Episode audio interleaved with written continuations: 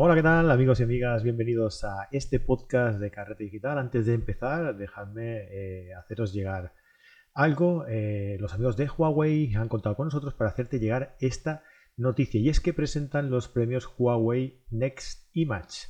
La gala de premios Huawei Next Image eh, son el mayor concurso de fotografía móvil del mundo. Más de 2 millones de personas de todo el mundo han participado y este año vuelvo a animarte a que te animes a hacerlo tú también.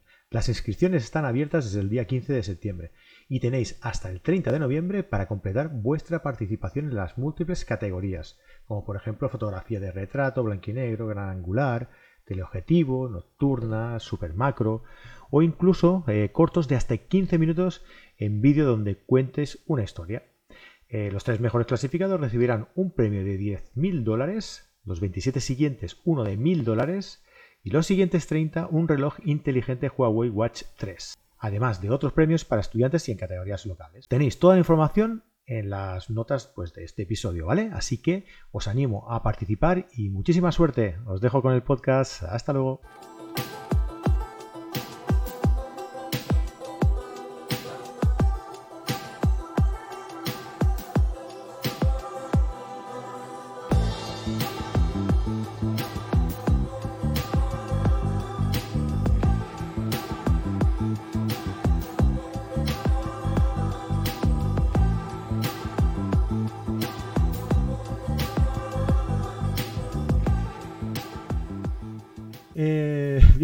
A otro eh, directo más, otro lunes más eh, en directo, tratando sobre una temática diferente cada lunes de la fotografía con fotógrafos pues diferentes cada semana, con especialistas, podríamos decir, de todo esto, de, cada especialidad fotográfica cada, cada semana.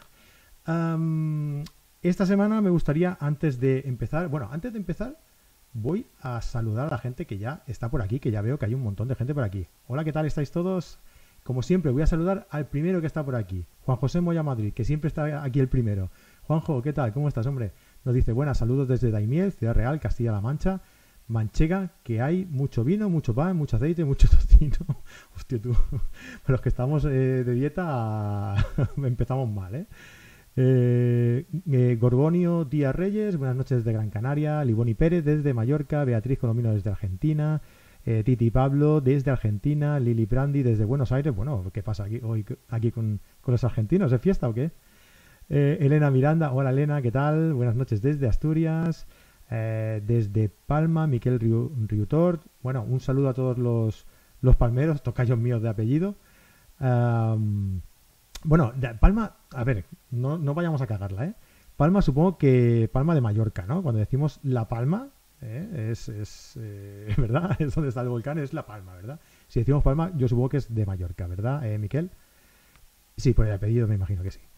Uh, saludos desde Barcelona, Outdoor MGA, eh, Tere Malver desde Pontevedra, eh, Juan Tudela desde Navarra, eh, Papyrus para el Porrus, Hola, no sé si podré verlo entero, depende de lo que dure. ¿Se quedará aquí en YouTube? Sí. Todos los directos que hacemos en YouTube, Papyrus, se quedan colgados aquí en nuestro canal de, YouTube para que podáis verlo cuando queráis, ¿vale? Sin ningún tipo de problema. Y si queréis compartirlo, pues nosotros encantadísimos de que lo hagáis. Uh, Fotorami, eh, ¿qué de colorinchis? Sí, hoy toca hablar de colorites, de colorinchis. Eh, María Belén, hola a todos. José Antonio Fernández, ¿qué tal, José Antonio? Fran Nieto, Fran, te quedas ahí castigado por no haber venido antes. Eh, Eli Barrantes desde Costa Rica. Ah, bueno, y un montón de gente. Muchísimas gracias a todos por estar aquí.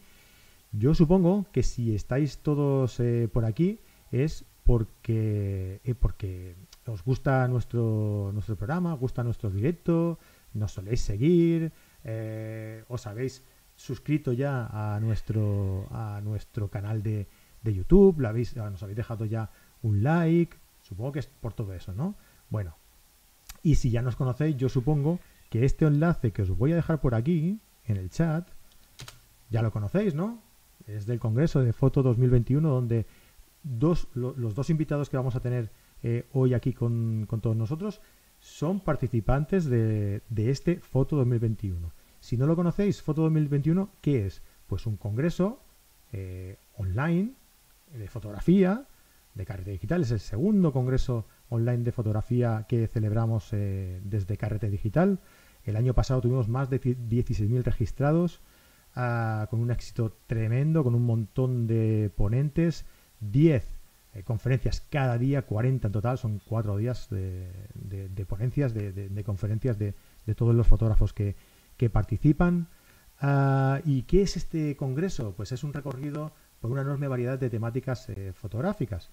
Ah, hemos intentado recopilar los aspectos que nos habéis ido trasladando durante todo el año, desde que hicimos el anterior y para mejorar este, iluminación, retrato, edición, paisaje, composición y un montón representado por los mejores fotógrafos especialistas en estas, en estas eh, disciplinas.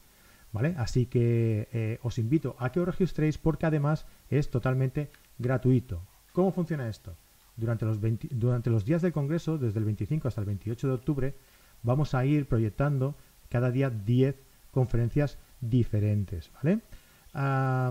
desde que se publica cada una de ellas, desde las 10 hasta las 8 de la tarde, desde que se publica cada una de ellas va a estar en abierto durante 24 horas. Una vez pasadas esas 24 horas y ya por siempre, solo podréis verlos con un pase premium. Este pase premium lo tenéis a vuestra disposición en este enlace que os he dejado en el, en el chat, ¿vale? Así que sea de forma gratuita o sea de forma premium, os invito a que participéis en este, en este congreso, ¿vale? Os vuelvo a dejar este enlace por aquí, ¿vale? Por quien quiera entrar, para quien quiera entrar y apuntarse, que lo pueda hacer. Y nada, pues eh, hoy vamos a tocar un tema muy interesante que en alguna vez, en alguna ocasión ya lo hemos tratado, pero ah, creo que puede ser eh, interesante el hecho de ahondar en profundidad en este, en este tema, en la, problemática que nos encontramos muchas veces a la hora de, imprimir una fotografía, ¿no? Que, oye, pues intentamos ah, representar ese archivo que estamos viendo en, en el monitor, a papel y, oye, pues no es posible, nos sale algo que no teníamos nosotros controlado, que no queríamos que nos saliera, ¿no? Y para eso, pues eh, contamos con la participación de Juan Pablo de Miguel y Fran Nieto. Hola chicos, ¿qué tal? Espera, que voy a dar acceso a Fran. Vamos a ver. Juan Pablo, te voy saludando a ti mientras tanto. ¿Qué tal? ¿Cómo estás? Hola, buenas noches. Muy bien, muy bien, encantado de estar aquí. Espérate. Hola Fran, ¿cómo estás? Que ya estás por aquí. Muy buenas, recién llegado. Ya te veo, ya. ¿Ha ido bien Pilates? Sí, vino bien, pero salimos tarde y tuve que venir corriendo y estoy todo sudado. bueno, oye, pues nada, aquí estás con Juan Pablo también. Estamos todos aquí en directo ya. Hola Juan Pablo, muy buenas. Muy buenas, Fran. Buenas noches. Bueno, pues aquí estamos ya los tres dispuestos a, cumplir una promesa, ¿no? Que, que le hicimos eh, durante, me parece que fue durante la, ah, el día de la fotografía de paisaje, en la que coincidisteis los dos, y bueno, prometimos ah, tocar este tema entre los tres, eh, bueno, entre los tres no, entre vosotros dos, y yo me, quito de en medio, ¿eh? Vosotros, vosotros fuisteis lo que, los que os metisteis en el, en el fregado, vosotros sois los que salís. Los liantes, los liantes. pues eso, eh, tratar el tema de, de, la, de la... Hemos llamado a, este programa un poco de una forma llamativa, ¿no? Eh, la impresión perfecta. Eh, y creo que, bueno, de aquí va a salir la forma de, poder tratar este, este tema a, fondo, ¿no? antes de nada, eh, invitar a la gente también que está aquí en el chat en directo a que cualquier duda, cualquier sugerencia, cualquier mm, cosa que quieran comentar, aquí estamos para, para atenderlo, ¿vale? Y yo creo que como el, tema es bastante amplio y bastante extenso, eh, que podríamos empezar ya, ¿no? A ver, ¿quién quiere empezar y por qué tema quiere empezar? Yo creo que sería importante quizá eh, empezar un poco por la gestión del color a la hora de imprimir una fotografía, ¿verdad, Fran? Sí, yo creo que como este es un tema, la verdad que bastante árido y poco atractivo para la mayor parte de la gente, es un tema que te gusta o no te gusta. Yo le propuse a, a Juan Pablo hablar de unos cuantos temas la verdad que tenemos casi dos folios de preguntas que he ido planteándole y él me dijo que esto da para muchos lunes, así que igual seguimos. Bueno, da, da, bastante de sí. Yo creo que la primera pregunta que deberíamos de plantearnos es ¿de qué hablamos cuando estamos hablando de gestión de color? ¿A qué nos referimos concretamente? Sí, esa es la pregunta clave, claro. Eh, Yo, la, la, pregunta que recibo de los alumnos una y otra vez, eh, referente a la gestión de color, siempre gira en torno a dos, a dos problemas, dos problemáticas que se reproducen y que no, no parecen acabar nunca. Cómo sé lo que están viendo los demás de mi trabajo, cómo lo ven y cómo es posible que yo no pueda eh, saber seguro lo que va a ocurrir cuando imprimo en un papel. Da igual el tipo de papel, en principio vamos a suponer que simplemente imprimir. Esas dos, esos dos problemas mm, no parecen acabar nunca. Voy a casa de un amigo, voy a un... O, proyecto mis imágenes en una presentación o proyecto mis imágenes en una televisión y son diferentes. Y la segunda, he mandado a imprimir, seguramente la, gente que nos está viendo dirá, a mí me ha pasado eso, eh, eh, y están oscuras, Mm, creo que no es tanto la problemática con el color, aunque también ahora entraremos en el porqué de, la pequeña diferencia de color, pero principalmente están oscuras, están muy contrastadas, son muy poco contrastadas. Y para eso es importantísimo, para dar una explicación a eso y una solución, es importantísimo saber y explicarle a la gente qué, en qué consiste la gestión de color, claro. Porque creéis que esto de la gestión del color es algo que necesita todo fotógrafo que se precie?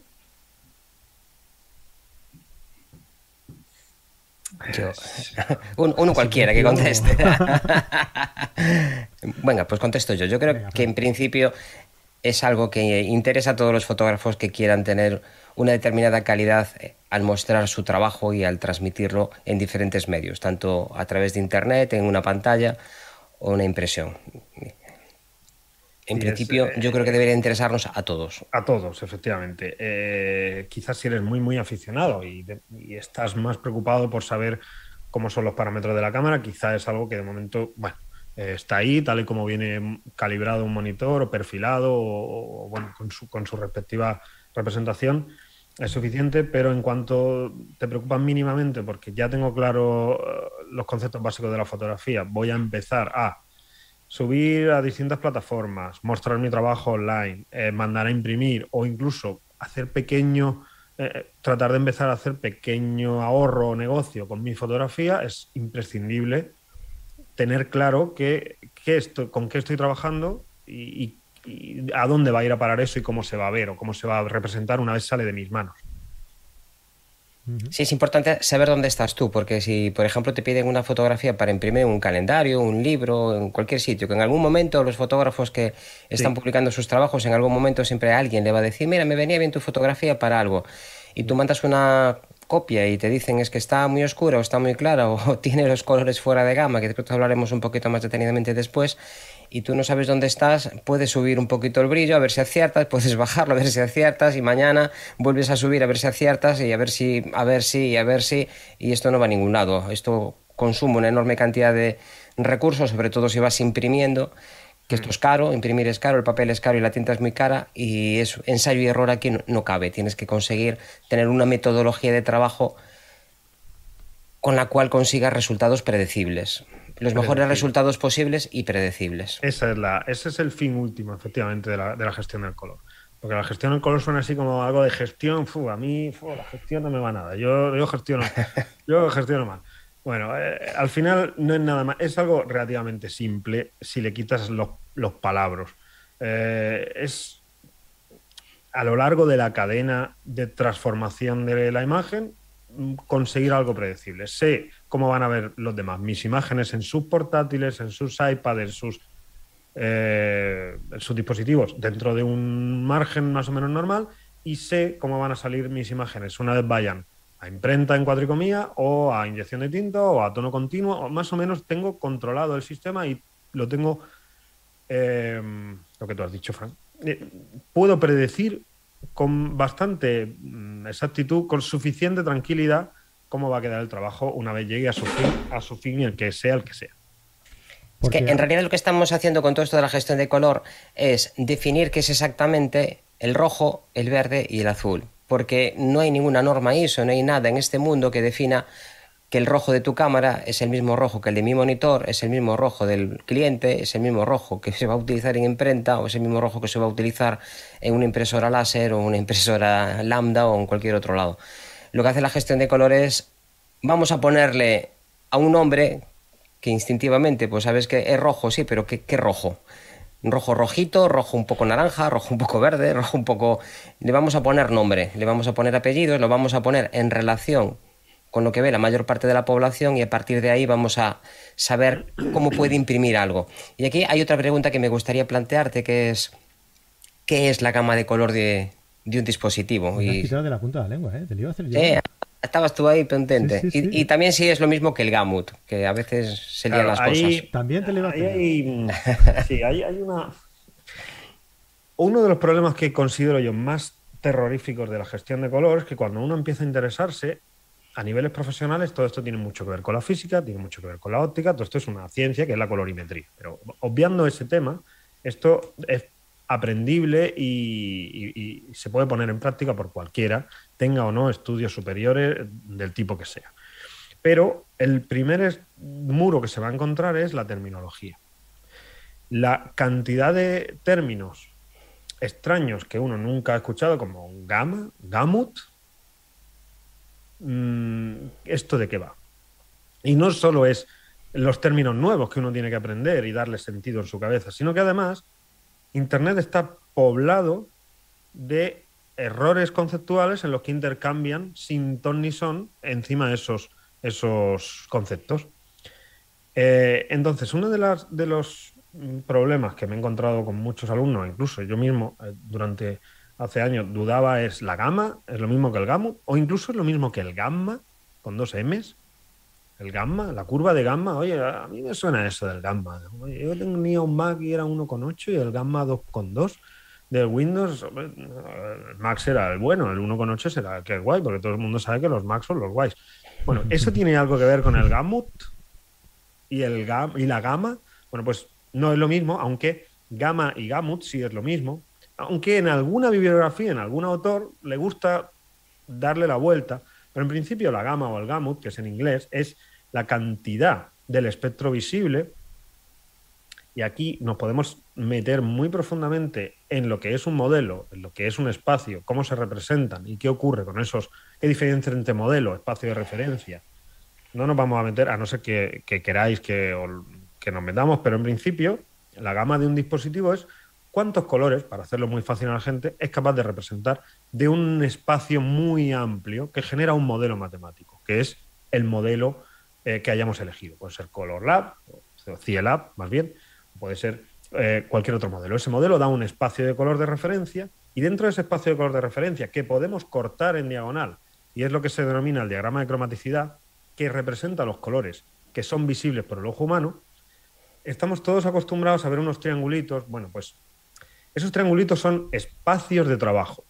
Esos, esos, espacios de trabajo no tienen por qué ser exactamente los de los dispositivos. Los dispositivos tienen otros triangulitos que se parecen y no son exactamente iguales. Y ahí entra y colamos el perfil. ¿Cómo adaptamos la gama de un dispositivo a esos espacios de referencia, a esos espacios em, de trabajo y los hacemos coincidir en lo máximo posible? ¿Me he liado mucho con la respuesta? Un poco, ¿no? Es imposible no liarse con una respuesta. En este, en este mundo, la verdad es que es, Yo voy a ir un poquito más atrás, si te parece, para intentar aclarar un poquito lo que has expuesto, que es, muy denso. Eh, el problema de la gestión de color no es una cuestión que venga de ahora. Cuando empezaron a imprimir en color ya hace muchísimos años, pues surgió la necesidad de establecer cómo se representaban los colores en una imprenta, fundamentalmente. Y en el año 1931, mira dónde vamos, ya casi hace 100 años, empezaron a preocuparse de estas cosas y decidieron valorar cuáles eran los colores que veía una persona. Una persona media, el observador medio, que eso quiere decir pues que tú y yo no vamos a ver exactamente los mismos colores, pero bueno, de media, de media aritmética, pues más o menos, tenemos un determinado número de colores que se abarca, como dice él, en una especie de triángulo. Un, mapa de color, un triángulo que ponemos ahí. Podemos ver de aquí a aquí un ser humano. Que igual hay alguno un poquito raro que ve un poquito en el la violeta. Bueno, este en la media no entra. Que hay uno que ve más en los verdes, en la media no entra. Que hay uno que ve menos en los rojos, en la media no entra. Dentro de esto hay algunos dispositivos que pueden imprimir una parte de esto. Si imprime más de lo que nosotros podemos ver es que nos da lo mismo lo normal es que impriman menos de los colores que el ser humano puede ver. Imagínate que a tu impresora le quitas un cartucho, el, el, cian, por ejemplo. Evidentemente, los colores que contengan cian no les puedo representar. Pues el espacio de color que puede representar este dispositivo, pues sería uno determinado. Si añades el cian es más amplio. Y el perfil de color, entonces, que empezaste a hablar un poquito de él. Claro, el perfil de color viene a ayudarnos. Claro, el perfil de color, que hay muchísima gente que lo confunde con el perfil Adobe RGB. Sí y no. El perfil es RGB. Sí y no. Eh, sRGB y Adobe RGB son espacios de trabajo. Están estandarizados. Tienen unas coordenadas que son independientes del dispositivo. O sea, esto es así porque es así y se ha definido así. Dentro de un espacio mucho más amplio que, insisto, genera un modelo. O sea, va modelo, espacio de trabajo, espacio independiente, probablemente, si se ha hecho bien. Después, ¿qué conecta ese espacio de trabajo con, el, con la gama de mi dispositivo? ¿Cómo se conectan esos dos y cómo los hago coincidir? Con un perfil. Un perfil es básicamente un diccionario, simplificando extremadamente. Es un, es un conversor es un transformador que mi gama, que puede ser tener forma de limón, la hace coincidir con una eh, mi gama que tiene eh, forma, vamos a llamarlo eh, espacio, también tiene forma de limón, lo hago coincidir con el espacio de trabajo que es sRGB o Adobe RGB. Intento que todos los colores que es capaz de mostrar mi monitor en su gama coincidan con los colores de referencia que están estandarizados por diferentes normas, eh, y eso es lo que viene a hacer el perfil. ¿Qué, ¿Cómo lo hacemos eso? Ahí está. Y ya vamos saltando. Al colorímetro, al espectrofotómetro, al... Entonces, pero es el, el perfil es un conector que traduce, que transforma un color que en principio mi monitor emite como, como, como le ha venido en gana. En principio vienen ya la mayoría de los monitores medios, altos, ya vienen con un, con un perfilado bastante adecuado, se suele decir calibrado de fábrica, bueno, bien, con un delta, eh, con una desviación delta, que es cómo se mide la desviación de un color, eh, y si es menor de 2 no lo percibe el ojo humano, eh, vienen bastante bien. De calibración de color, vienen normalmente muy altos de brillo e incluso altos de contraste. Una de las cosas que les pasa a los iMac es que eh, vienen muy, muy fuertes de contraste y el brillo, bueno, eh, también suele venir al 50%, pero te compras un Dell, te compras un, cualquier monitor y suele venir a valores medios que principalmente el problema suele ser más el brillo que las calibraciones. Últimamente, la verdad es que los últimos años vienen bastante bien. Ahora, queremos aún más exactitud en la representación de que esa gama de mi monitor coincide a la perfección con la el espacio de trabajo, la gama de espacio de trabajo estandarizada, Adobe RGB, sRGB o Profoto, dentro de lo posible, vamos a utilizar un perfil que traduzca esos colores y que los encaje en un perfil que es estándar. De esa manera, lo que estoy viendo yo puede ir a clientes, puede ir a imprentas, puede ir a todos, y, todo encajará a la perfección porque como los perfiles de trabajo no son dependientes de los dispositivos, todo el mundo se adapta a ellos. Así que es una grandísima ventaja poder calibrar uno, perfilar, calibrar es brillo y contraste y tal, perfilar, realizar esa pequeña tabla en la que va diciendo, pequeña o, inmensa tabla, en la que va diciéndole al monitor, este color que muestras no está bien, muévelo aquí. Este color que muestras verde no es el verde que deberían mostrar en esa coordenada, muévelo aquí. Y esas pequeñas transformaciones son las que hacen encajar tu gamut, volvemos a la pregunta anterior, tu gama a la gama del espacio de trabajo. Así que entonces, digamos que el perfil de color es un traductor. Me imagino, mi monitor, por ejemplo, el, solito se encarga de añadir una cantidad ingente de azul. Como mi dispositivo dice, bueno, como el monitor va a añadir mucho azul, yo, ah, da igual, yo al archivo le voy a añadir el color complementario del azul, que es el amarillo en este caso, y ya queda equilibrado. Entonces, cuando tengo un perfil de mi impresora, eh, dice, bueno, pues la impresora está añadiendo muchísimo magenta. Bueno, pues nada, pues yo le mando una señal con más verde, como ella ya le añade magenta, entonces está traduciendo siempre en tiempo real. Es simplemente un archivo intermedio, es un archivo informático que se encarga de decir qué cantidad de colores tenemos que añadir a, un, a uno dado para que quede el que nosotros vemos. Volvemos a enlazar con el, con la original. Lo que nosotros vemos, le tengo que añadir, porque cada dispositivo, como hace lo que le da la gana, y yo no puedo modificar la cantidad de tinta que añade mi impresora en términos generales, pues le voy a añadir el color complementario. ¿Podemos aceptarlo así? En principio, hay. Si alguien quiere profundizar un poquitín más, hay un, hay un, hay un perfil intermedio que se llama PCS, que actúa y traduce el propio traductor, pero en principio no nos vamos a meter mucho más en eso, no es necesario. La idea general es que efectivamente la creación de un perfil específico para mi dispositivo, sea monitor, sea impresora, em, es la idea es traducir, como tú muy bien has dicho, las pequeñas incorrecciones que puede tener mi dispositivo y hacerlas encajar lo mejor posible. Y, vale, ¿y qué tipos de perfiles tenemos? ¿Son todos los perfiles iguales? Eh, pues no, hay, hay, perfiles de conversión, hay perfiles. Yo diría que se, se pueden.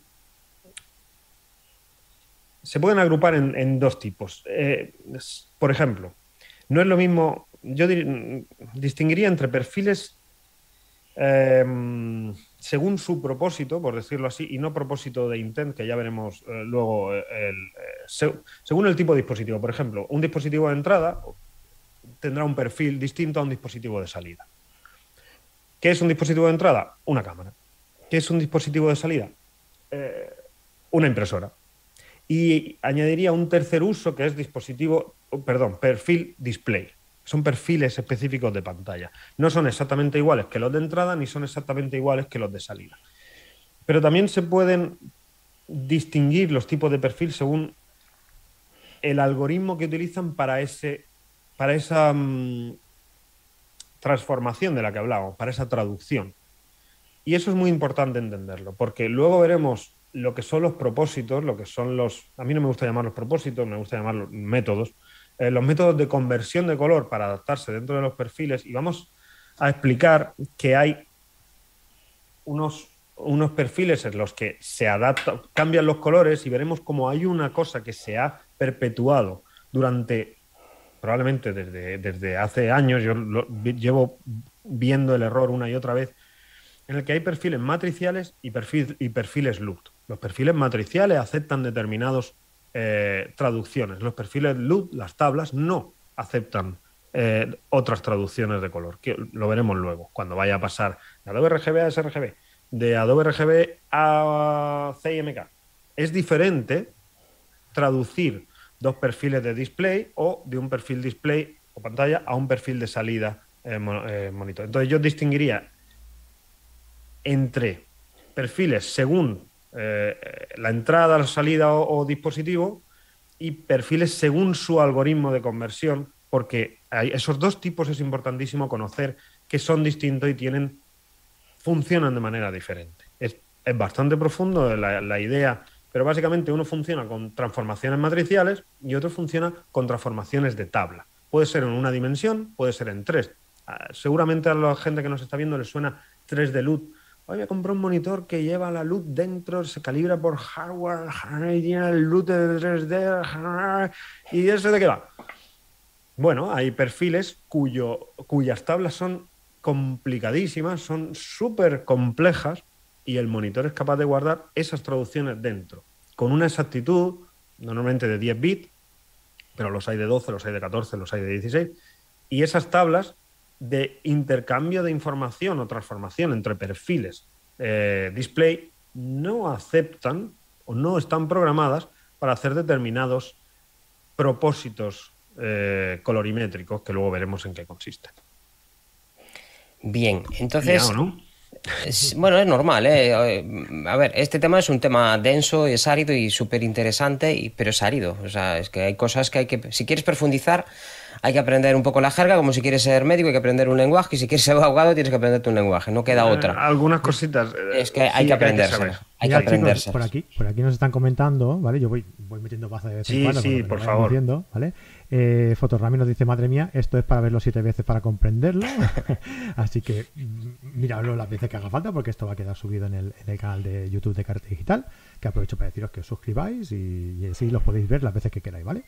Um, MGA nos dice, ¿es muy necesario calibrar una cámara para paisaje y deporte? Hombre, yo, creo que eso es tampoco tiene mucho que ver, ¿no? Es igual que sea para una cosa o para otra, al final lo importante es que represente los, los mismos colores que tú captas eh, a la hora de, representarlos en, el monitor o llevarlos a, imprimir, ¿verdad? Claro, al final depende del uso. Eh, hago deporte, hago deporte de mi hijo en el colegio y estas fotos nunca van a salir de mi ordenador. Bueno, quizá no sea absolutamente esencial. Hago deporte y mis fotos acaban en el país o en el mundo.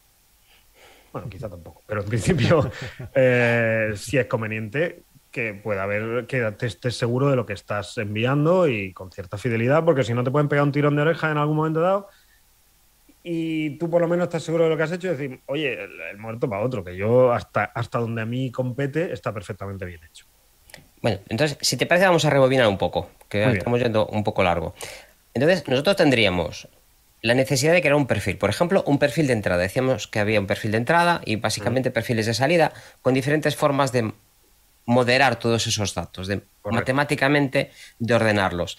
Los perfiles de entrada, por ejemplo, sería una cámara. ¿Cómo calibro una cámara? Pues tengo una tarjeta con unos colores muy, muy, muy definidos. El fabricante sabe con una precisión enorme qué está impreso allí. Yo hago una fotografía y como sé el color que hay y sé el color que ha captado la cámara, a la diferencia se encarga el perfil de traducir. Ya tengo el perfil de entrada. El perfil de salida, ¿cómo lo consigo?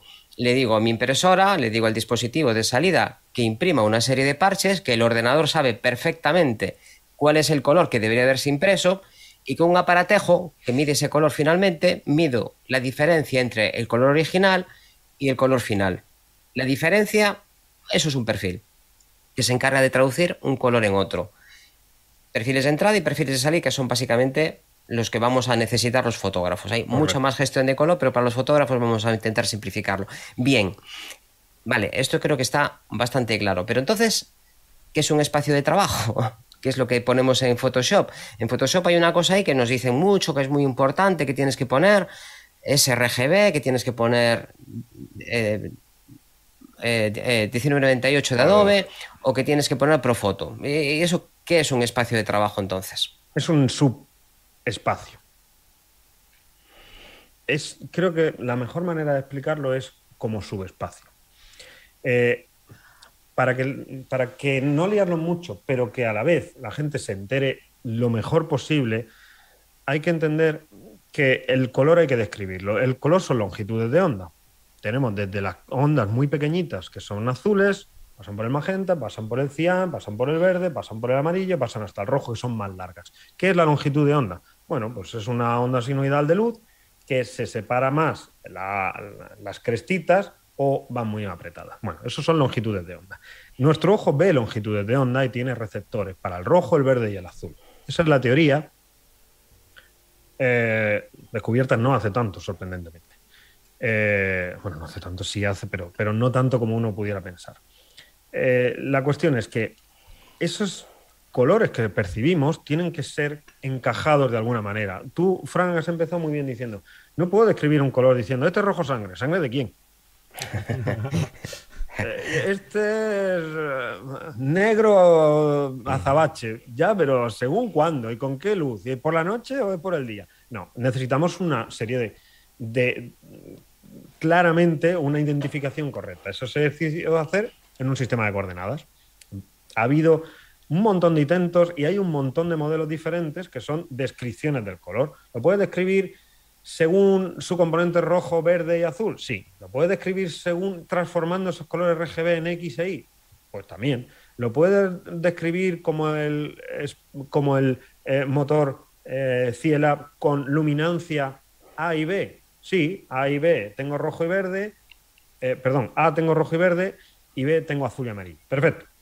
Descripción, me da una numeración. Con esa numeración yo tengo un espacio de todos los colores posibles representados en un espacio matemático. ¿Todos esos son los colores que vemos? No, es un espacio etéreo, es, totalmente abstracto. Es lo que le mola a los matemáticos. ¿eh? Yo he formulado esto y esto da una cosa con forma imaginaria de patatoide. Dentro de eso, sí que podemos empezar a ubicar un espacio real de trabajo. Entonces, el modelo con el que trabajamos, por ejemplo, en este caso RGB, da como eh, resultado un espacio RGB.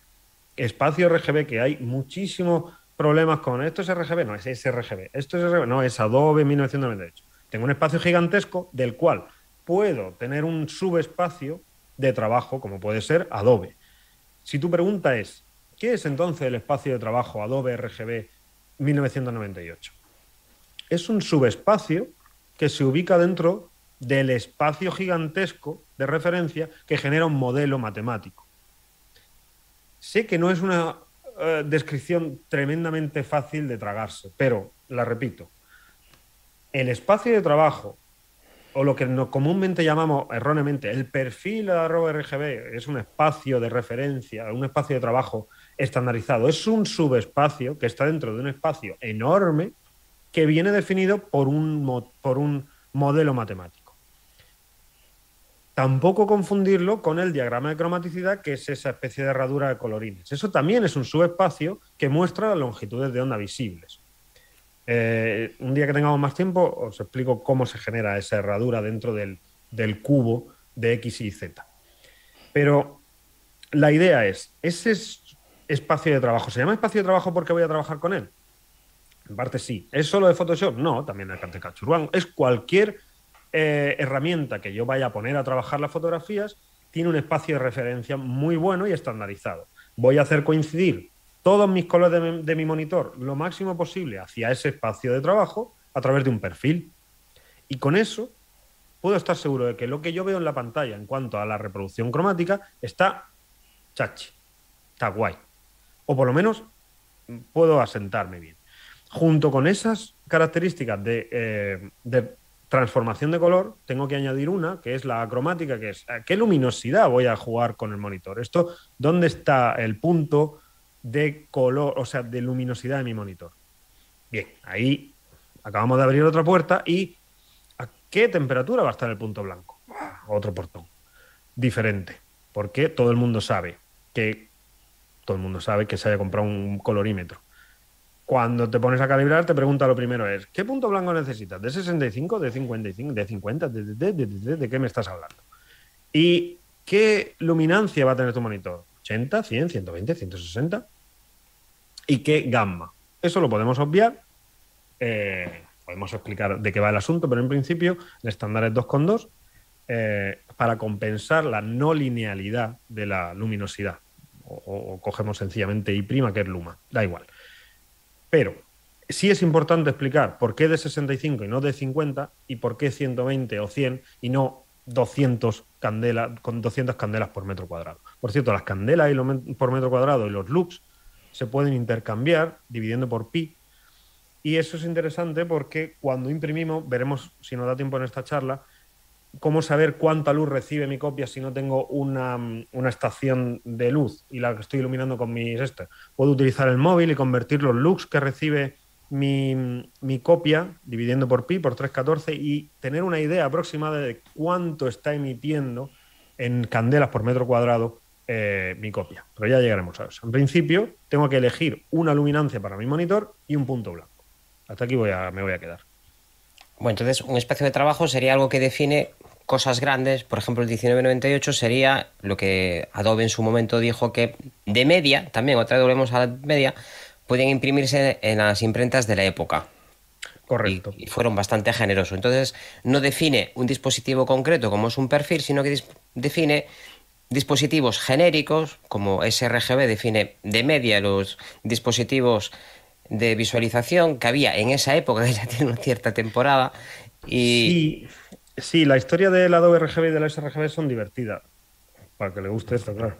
Pero el Adobe RGB eh, sí que surge como respuesta de Adobe a, la, propuesta estándar. No es Small sRGB ni es Super RGB. No sé muy bien de dónde salen esas historias, pero es estándar RGB que propone Hewlett Packard y Microsoft junto con otra, otro grupo de gente y deciden, bueno, el CRT de media va a haber esto. ¿En qué se basa esto?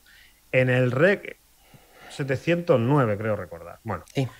Eh, Adobe, a la vez que aparecen en el mercado impresoras de seis tintas, empieza a ver que ese espacio es pequeño en comparación con lo que dispositivos de salida están empezando a mostrar. Oye, Fran, tú estás diciendo, entonces, ¿qué es el espacio de color de un dispositivo? ¿O qué es la gama o el gamo?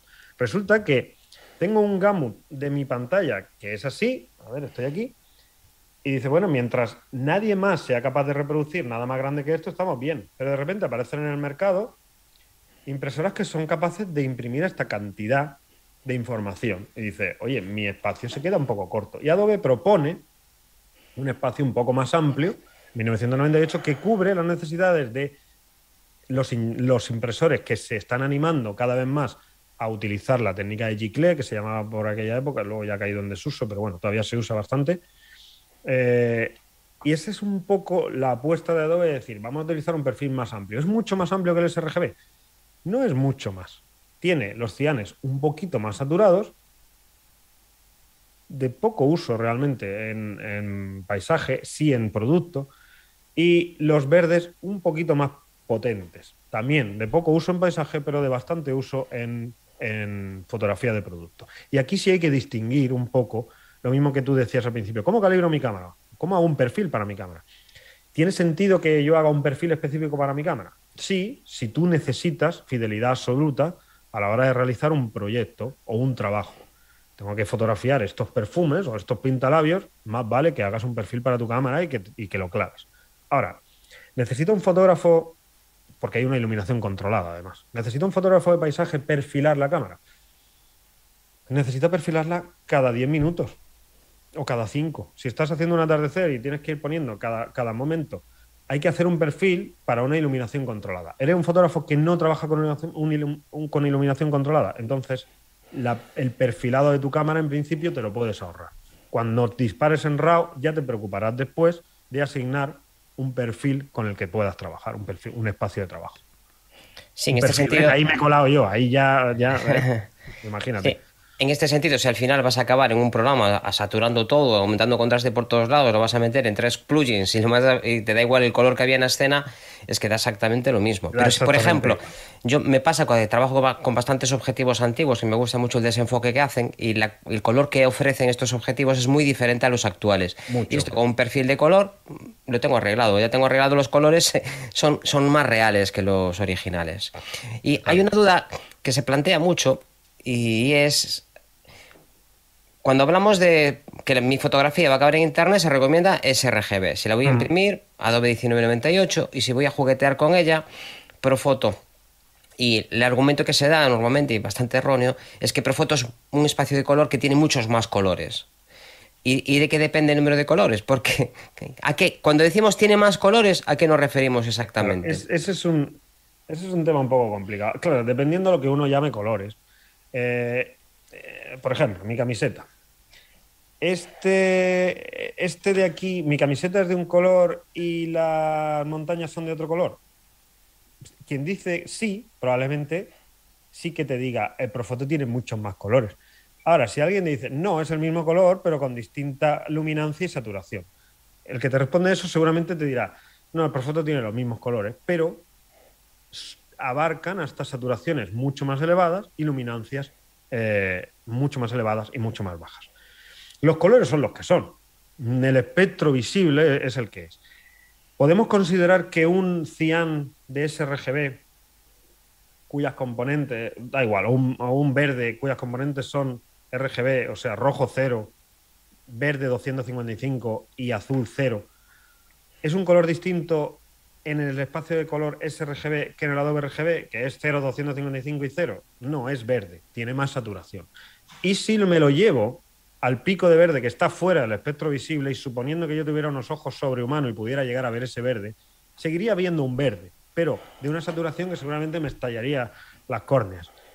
Los colores son los mismos, la saturación no, la intensidad del color. De hecho, basta con coger un modelo que sea Hue Saturation, un HSB, Hue Saturation O'Brien o, HSL, Luminance o HSV de Value, que ya se formuló a principio, a principio del siglo XX para darte cuenta que en realidad puedes expandir y los colores son los que son. El hue es el que es, es la saturación la que estiras.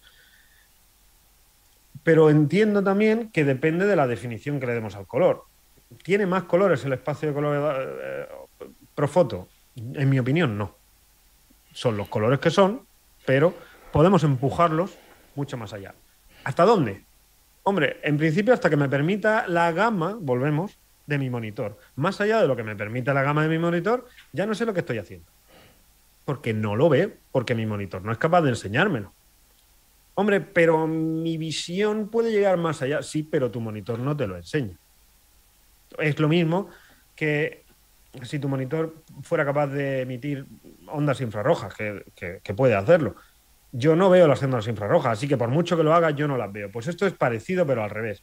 ¿Yo puedo ver más color del que me muestra la gama de mi monitor? Sí, pero el monitor no lo puede mostrar, no puede generar ese color con la tecnología actual. En algún, ningún monitor, por cierto, hay mucha paranoia con esto. En algún momento, algún monitor, porque a mí me han dicho algunos alumnos de alguna charla, hay que trabajar en Profoto porque quién sabe en el futuro lo que ocurrirá. No es un futurible muy futurible. Eh, lo que sí se puede, eh, lo que sí se puede asumir es que para no constreñir o para no cortar ni la más mínima brizna de información de la colorimetría y la información de colores del RAW, voy a trabajar en un espacio que le sobre por todas partes y así todas las operaciones que hago dentro tendrán la máxima fidelidad posible, incluso aunque yo trabaje en un espacio de trabajo mucho más estrecho como es el Adobe RGB o el sRGB. Hasta ahí bien. El problema y muy discutible decisión, en mi opinión, de Lightroom a la hora de implementar por defecto y sin darle opción al usuario de forzar a los usuarios de Lightroom a utilizar Melissa RGB, que es el Profoto, con la corrección de gamma de sRGB, que es 2.2, un poquito diferente. Muy discutible, ¿por qué? Porque ahí hay un paso que el usuario no está comprendiendo bien, y es que yo edito con un histograma que está representando los colores en un espacio de color muy amplio. Cuando yo luego me llevo esa información a Photoshop y tengo que recortar, tengo que recortar mucho espacio, porque el Profoto es como un balón de rugby y el Adobe RGB como, como una manzana. Toda la información que he podido usar, aunque no la he visto, aunque no la veo, puede llegar a recortarse. Y si yo estoy saturando con total facilidad y, tranquilidad un histograma limpísimo y feliz en Profoto, a la hora de pegarle un tijeretazo a Adobe RGB, y no digamos a sRGB, me puedo encontrar un clipping que a ver quién lo soluciona, quién arregla eso luego, cuando yo esos colores los tenga que incrustar. Y alguien me puede decir, hombre, para eso están los propósitos. No, porque ahora volvemos al asunto de son perfiles matriciales. No son perfiles luz, o al revés, son perfiles luz. No aceptan propósitos de conversión. De Profoto a Adobe RGB a sRGB no puedo decidir si punto negro tal. Todo hace lo mismo y por defecto el motor de conversión de Adobe o el ICM o si utilizo el Matemática o si utilizo el, el de Argil, da lo mismo. No están preparados para convertir y meter dentro de la gama de manera correcta los colores. Sencillamente recorto y pego un tajo de los colores que están fuera de gama. Los propósitos son para dispositivos de salida, no para interiores. ¿Me he vuelto a liar? Entonces, a ver, vamos a ver si, si retomamos. Entonces, al final lo que tenemos es que el número de colores que tiene un archivo aquí, Frank. está definido está definido por la profundidad de color, es decir, si tenemos 8, 12, 14, 16 bits. Vamos a simplificarlo en el más sencillo. En, eso. en 8 bits nosotros tendríamos 256 posibilidades de tener tonos rojos. Escalones. Escalones, efectivamente. 256 niveles que van del más oscuro al más clarito. Correcto. Y yo estoy en sRGB, pues son esos, son 256 escalones. Si estoy en Profoto y estoy en 8 bits, también son 256 escalones. Lo que pasa es que estos escalones están más separados. Porque el espacio de color es más amplio, entonces la separación entre ellos es más grande. Tengo más colores, eh, no, tengo los mismos colores, pero más separados. Abarcan una superficie del mapa de color más amplio, pero están más separados entre ellos. Hmm. Cuando nosotros estamos editando, que es lo que decías tú, y estamos haciendo ahí nuestras cositas en los tonos oscuros y sobre todo en la derecha del histograma, en los tonos más, más claritos, yo en mi pantalla lo veo genial y divino de la muerte, un histograma precioso, pero esos colores que sí que están esos colores saturados y muy oscuros o saturados y muy claritos que sí están en Profoto, cuando me los llevo a un espacio de trabajo más pequeñito, más reducido, con los mismos escalones, pero con colores menos saturados y menos densos, eh, no caben, no caben, no están. Entonces, lo lleva al más cercano. Has introducido una palabra que no habíamos hablado hasta ahora. ¿Qué es el motor de color? Bien, el motor de color es eh, básicamente el conjuntito de algoritmos y de, operaciones que hacen falta para hacer conversiones entre perfiles, entre espacios. Normalmente las conversiones se hacen entre los perfiles que generan esos espacios, o sea, que adaptan esos espacios. Pero bueno, da igual si es eh, la, la, terminología. La cuestión, lo que hace un motor es, tengo que convertir esto en esto.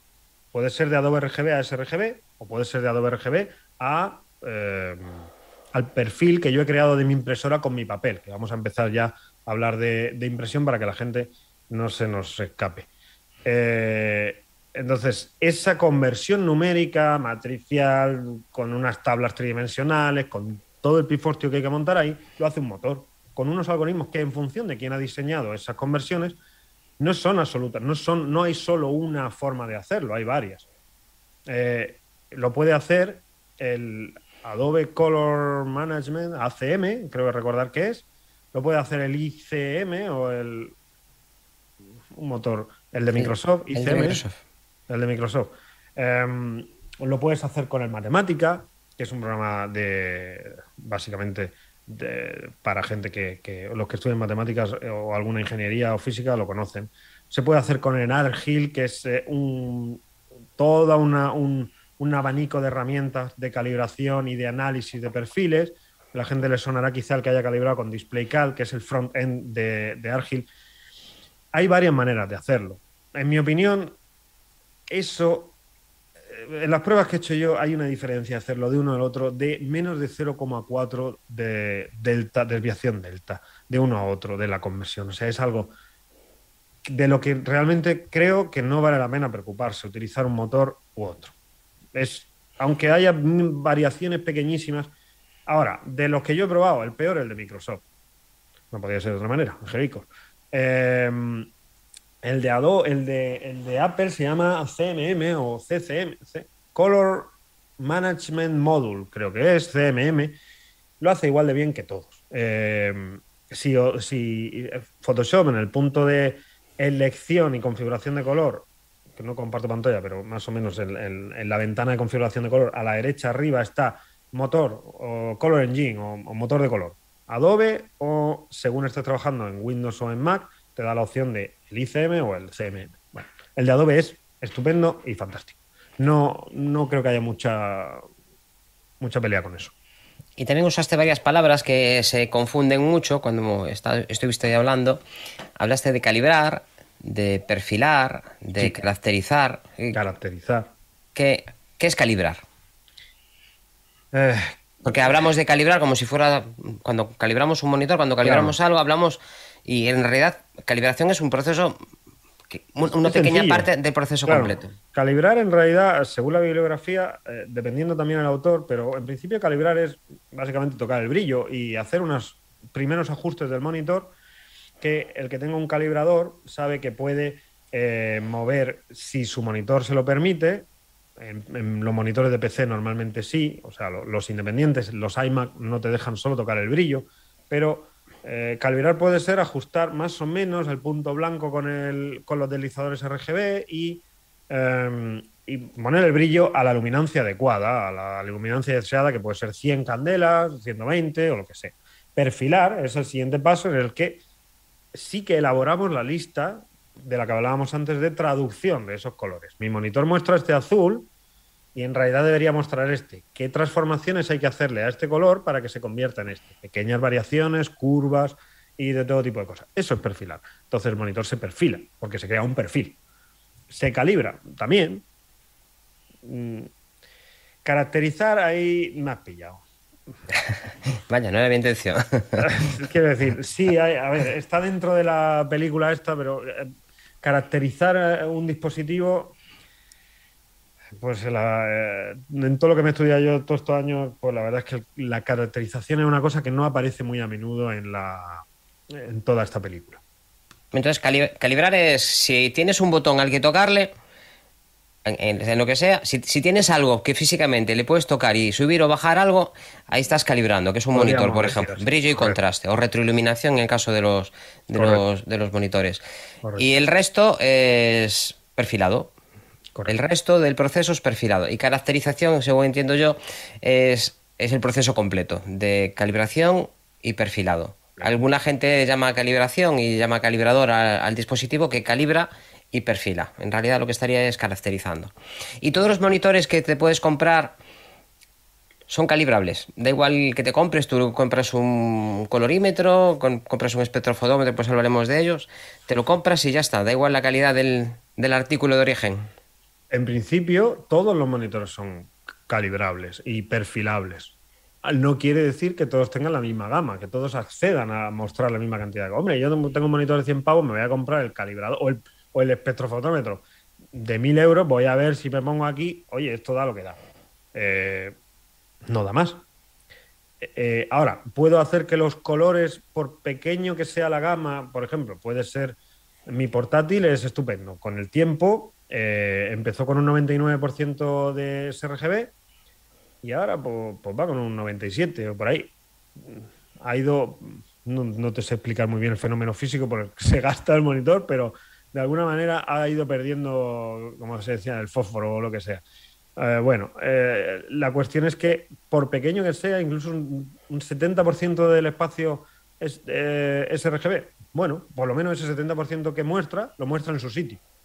Entonces, todos son calibrables. Ahora, ¿vale la pena calibrar un monitor, comprarse un colorímetro para perfilar un monitor muy, muy barato? Quizá no tampoco valdría la pena confiar mucho en el trabajo fotográfico en, esas circunstancias. Hay un mínimo que ahora ya por poquito, por 250 o 300 euros, tienes monitores que te dan el 100% del espacio de trabajo sRGB y van muy bien. Y vienen casi perfilados de fábrica con un, insisto, con un Delta E, que te viene tu grafiquita y tus cosas, bastante, bastante decente para sacarlo de la caja, bajarle el brillo de lo que te diga a la mitad y no necesitas hacer mucho más. Bueno, ahí yo me, con la pregunta me refería un poquito a algunos portátiles que según el ángulo en el que lo mires. Ah, bueno, dale. Sí. A ver, la tecnología, la tecnología IPC, er, eh, IPS, perdón, ya ha mejorado muchísimo eso. Es verdad, a ver, mi madre tenía un portátil Sony Vaio que era un pepino en su época y aquello, como te moviera un poco, veías la imagen en negativo, que era fantástico para hacerte una idea. Te hacía el solarizado automático. Em, ya yo creo que hay muy poca, muy poca, no lo sé, un portátil a lo mejor de 400 euros, no sé cómo vienen, pero en principio, siempre que se pueda trabajar dignamente en un monitor, es perfilable. Mira, por cierto, por cierto, eh, hola, estoy aquí, ¿eh? Hola, ¿qué tal? hoy hemos conseguido callar a Palmero. hoy sí, hoy lo habéis conseguido 100%. Mira, Julia de Juan nos preguntaba si es necesario calibrar un portátil tal y como comentábamos ahora, porque su pantalla es IPS y según le aconsejaron era la más adecuada para tratamiento de imagen y juegos, claro. ya cree, ¿no? Debe, debe. Perfecto. Mira, y IT Tecnun, eh, tenemos el mismo nivel que tenemos aquí en la, en la, charla de hoy, lo tenemos también en, el, en el, chat. ¿eh? Nos dice que entiendo que el espacio de color eh, es un marco de referencia en el que trabajar donde cada color queda definido de acuerdo a un criterio estandarizado y el perfil de color se puede interpretar como una función de transferencia donde a partir de unos parámetros de entrada se obtienen unos parámetros de salida. ¿Es correcto? Maravilloso. Una buena definición. Apúntala, apúntala. y Fotorami nos pregunta que si eh, ahora que se están desatando los megapíxeles, eh, muchos píxeles en cámara, si los monitores también están cambiando y si es posible que aparezca un nuevo estándar. Está muy difusa la línea de los estándares en los monitores. Yo trabajo con EIZO, soy embajador oficial de EIZO en Latinoamérica y España. Los monitores EIZO son los mejores del mercado. No me, no me tiembla la voz al decirlo. Acaban de ser galardonados con el Oscar de la Academia eh, por la innovación tecnológica que supone el calibrador integrado, los paneles, los monitores de referencia, todo Hollywood entero, todos los estudios, grandes estudios trabajan con EIZO. Esto tiene monitores de 31 pulgadas, 4K, tiene 27 4K, tiene 27 2K, tiene de 24. Windows no se lleva especialmente bien con el high DPI, nada bien. Apple se lleva bastante mejor. Apple va sacando 5K por ahí, luego te saca.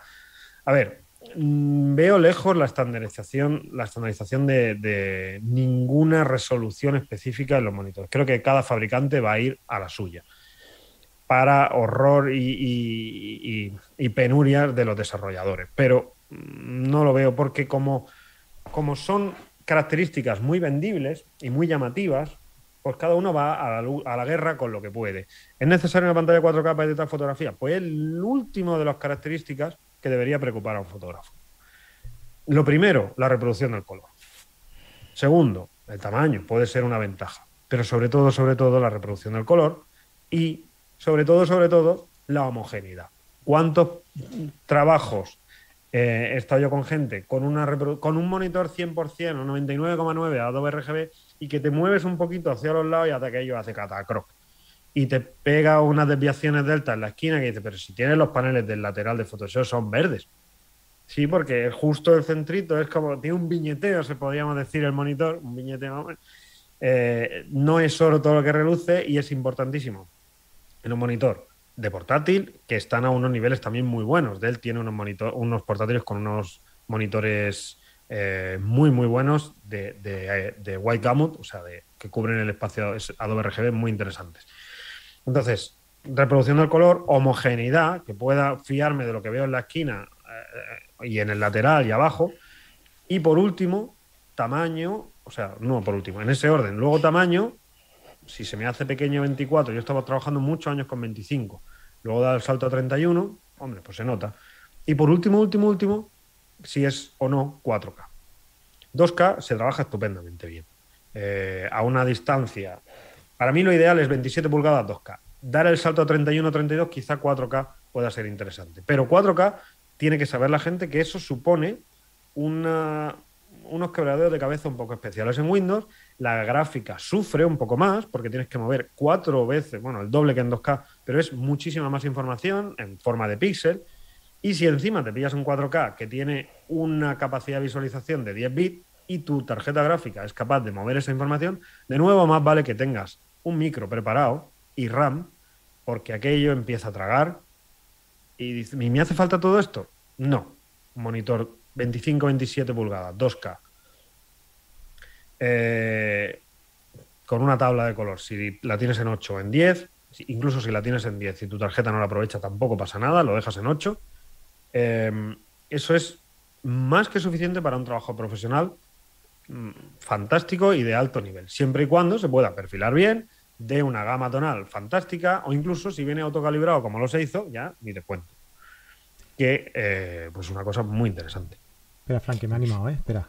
Eh, ya nos decía, nos dice por aquí por el chat Papyrus. Eh, bueno, yo no me animaba, se anima a la gente del chat, ¿eh? eh Papyrus, pa, que nombrecito también, Papyrus, ¿eh? Para el Porrus. y, luego nos explica, sabe qué quiere decir, ¿eh? Suena a nombre de Asterix. Sí. Papyrus para el Porrus.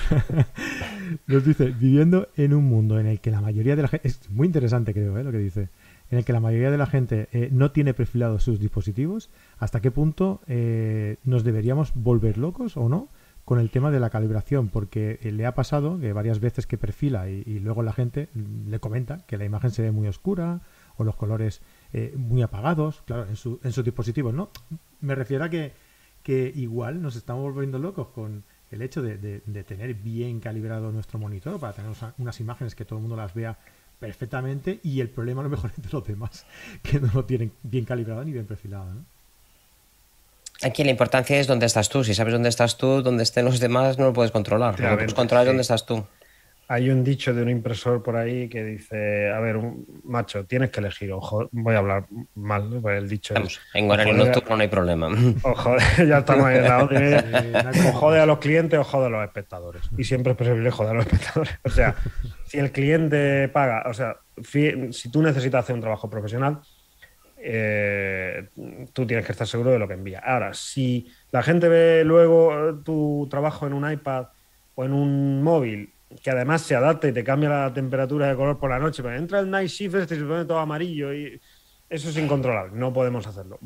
Editar un fotógrafo pensando en todas esas posibles interpretaciones de su fotografía, pues no. Pero por lo menos esa que sacas, tienes la seguridad de que es la más estandarizada y correcta.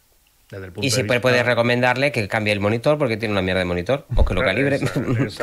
la, segunda parte se ve oscura, pues es tu problema. claro. hay, otro.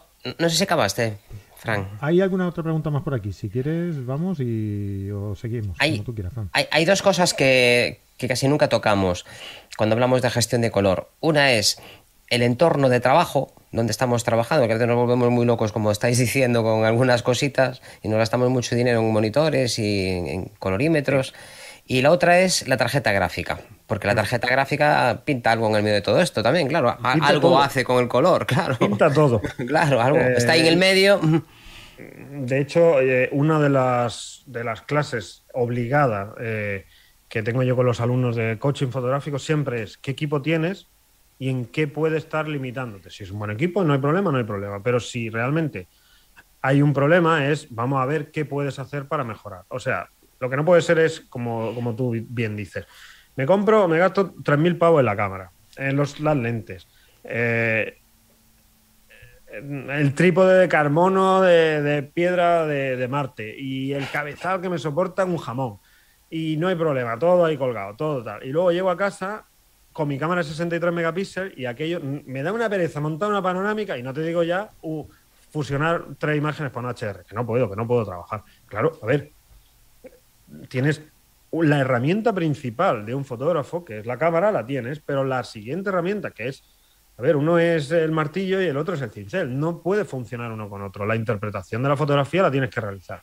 Necesitas un buen monitor, por supuesto, pero el monitor al final se, se encarga de plasmar lo que sale de la tarjeta gráfica, como bien acabas de decir. La verdad es que es un tema que está totalmente perdido. La tarjeta gráfica debe no solo representar bien el color o ser capaz de dar la información correctamente. Eh, si tu monitor, por ejemplo, soporta una, tabla de 10 bits o, la, la, información de canal en 10 bits, ahora veremos algunos modelos de Nvidia que lo hacen, pero además tiene que ser suficientemente potente como para que si yo voy a utilizar un plugin de reducción de ruido, aquello no me tenga que cruzar de 16 minutos. Nunca más lo vuelvo a usar.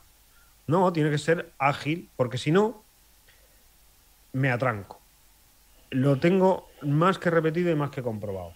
Los cambios en la edición tienen que ser ágiles. La agilidad y la velocidad es la mejor amiga de un editor, de un, fotógrafo que ayuda a su a probar cosas. Si yo me ciño mucho, mucho, mucho a una forma de trabajar y sé lo que voy a hacer, tengo muchas posibilidades de que, primero, yo me aburra de mi trabajo y no pueda probar cosas nuevas, porque no me atrevo. Esto va tan lento, es todo tan farragoso, que directamente nunca pruebo nada nuevo. Ahora, tengo una gráfica potente, tengo un 6 cores, 8 cores, 12 hilos, lo que sea, 32 GB de RAM, no hace falta 64 tampoco.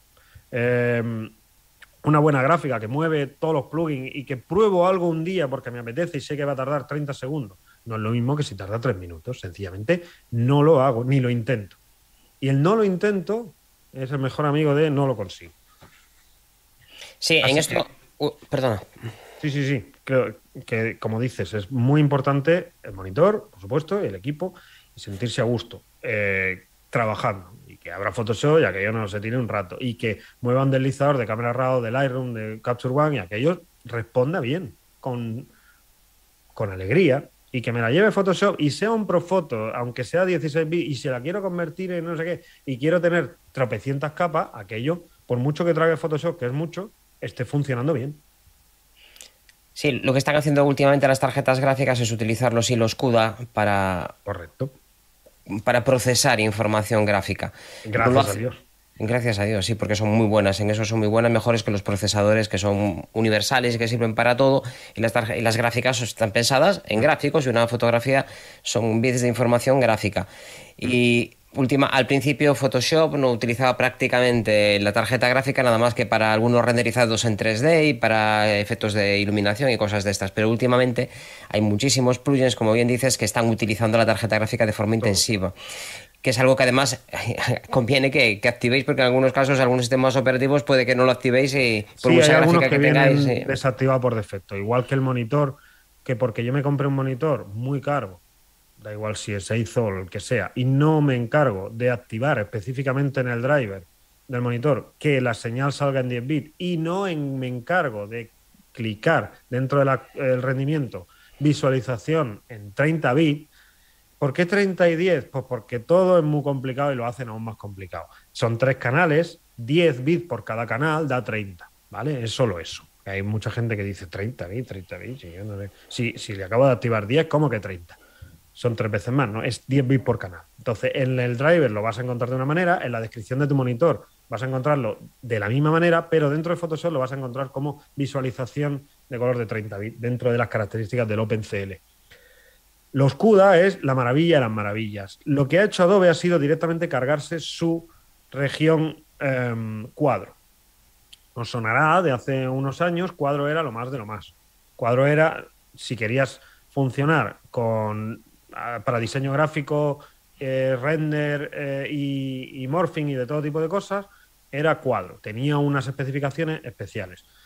No sé en qué extraño movimiento ha conseguido o ha hecho Adobe ha modificado sus drivers en, los, en, las últimas versiones, desde 2018, creo recordar, activó automáticamente todos los núcleos CUDA para funcionar en OpenCL, con lo cual uno ya no necesita una cuadro, por ejemplo, para sacar señal a 10 bits, con todas las implicaciones que eso supone para vídeo, eh, en, HDR, en, en, alto rango dinámico, con todas las implicaciones que supone a nivel de fotografía y degradado. Sinceramente, para fotografía no es la panacea. De hecho, no se nota un carajo. Pero para vídeo sí es importante.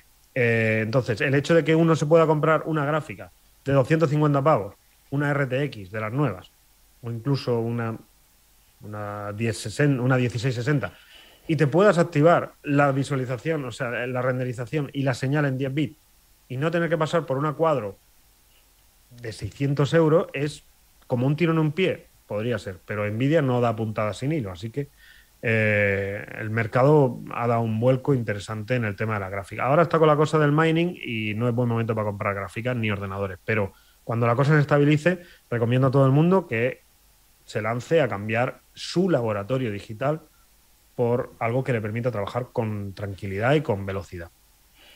Voy a saltarme las preguntas que tenía preparadas sobre monitores porque... No nos da la vida. No nos da la vida. Y si, que, si queréis que profundice, necesito calibrar mi monitor, eh, los monitores autocalibrados, todo esto, eh, nos lo apuntáis por ahí y si podemos hacemos un, monográfico sobre monitores que la verdad da mucho. Claro, tengo que decir además, eh, me, me, me, obliga a la situación a decir que la gente que quiere profundizar mucho y muy bien en todos estos temas y entenderlo muy bien, yo en mi página web eh, tengo muchísimos alumnos y uno de los cursos que ofrezco es de gestión de color y em, colorimetría, básica para fotógrafos. Básica, que ya estoy viendo que no es tanto, pero eh, con, cierta. A ver, se le dedica un poquito más de tiempo, no, no una hora.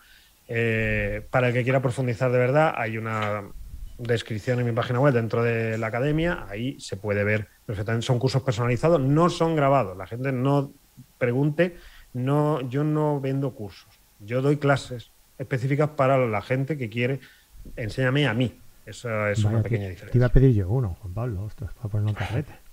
Ya estamos, ya está, a ti te lo regalo. bueno, pues vamos con la. Con la... Ah, venga, venga, Palmeros, eh, diga usted algo, por Dios. Una cosa, una cosa, vamos a ver. a ver cómo, cómo, porque yo quiero, eh, voy a amenazar con enseñar, ahora que lo has soltado tú, con, enseñar el, guion que, has preparado, porque lo has preparado tú.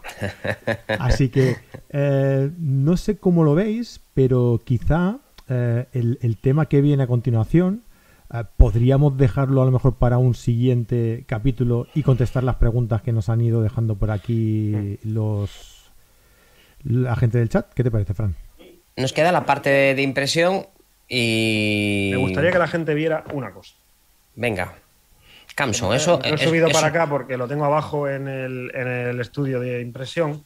Me lo he subido para que la gente se haga una idea de los tamaños.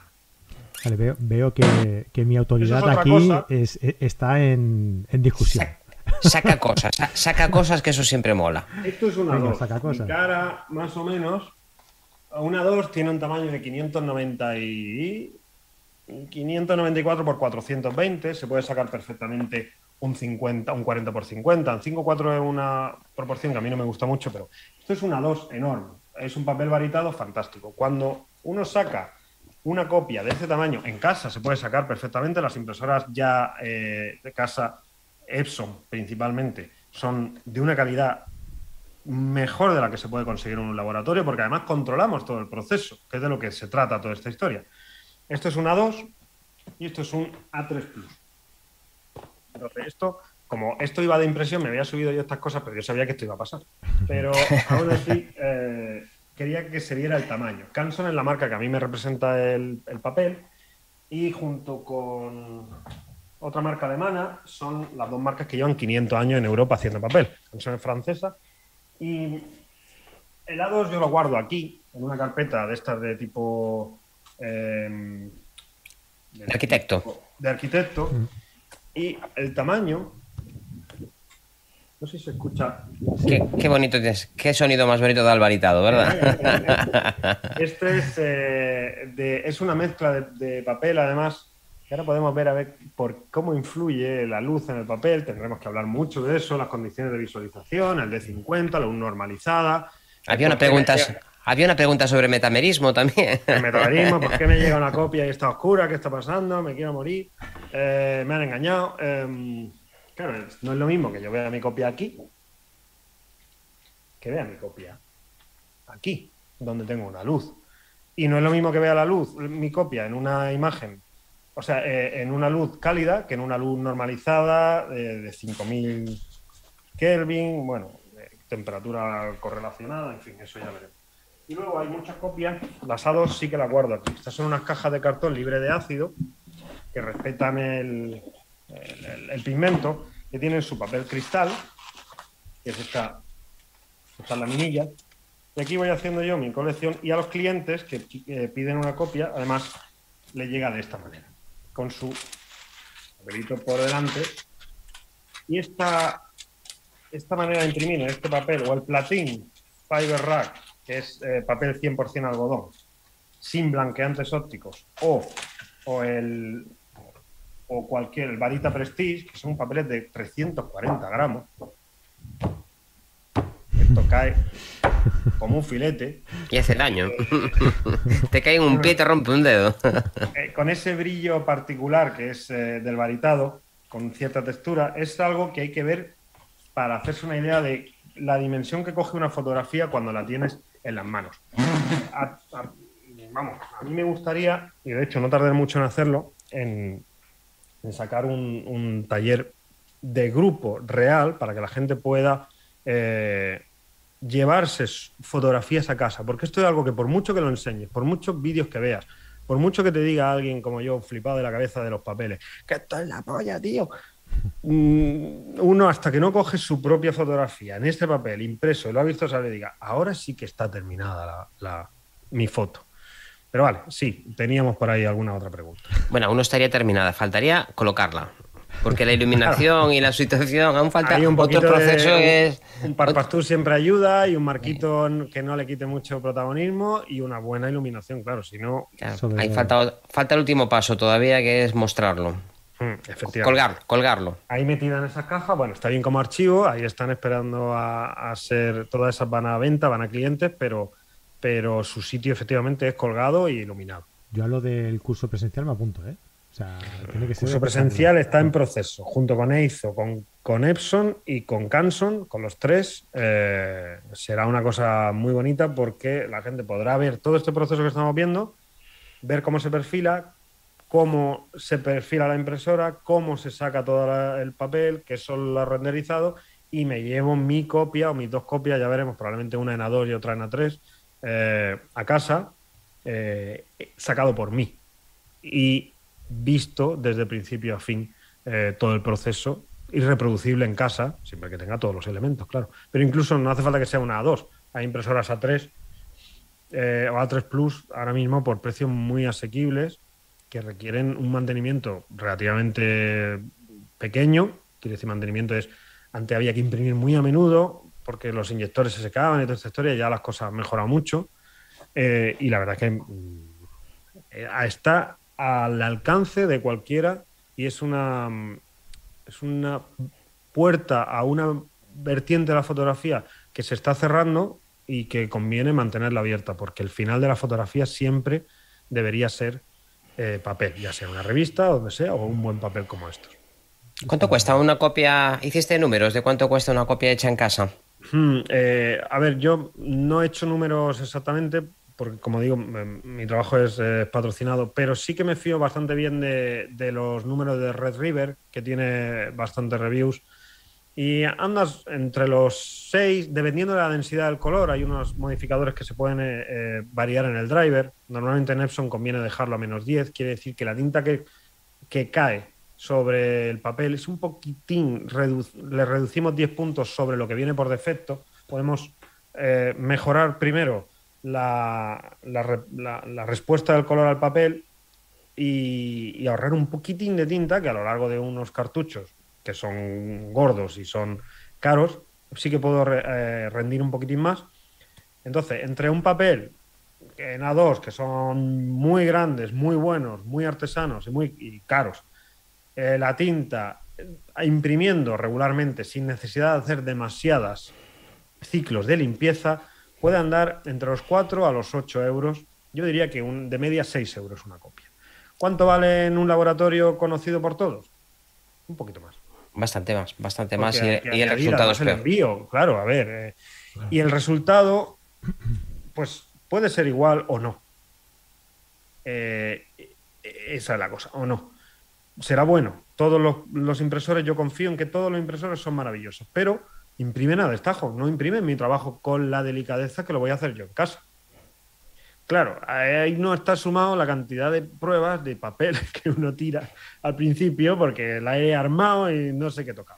Pero una vez le coge uno el, truco, va muy bien, terminas una foto, le echas un vistazo, le haces todo el proceso previo a la impresión, que hablaremos en algún momento de ello, cómo se reduce, cómo se quita, cómo se pone, cómo se hace un soft proofing, cómo se y cuando la visualiza debajo de una luz normalizada con tus cosas, dices, qué alegría. Y te la llevas luego al día siguiente o ese mismo día a la calle con tu sol, dices, qué maravilla.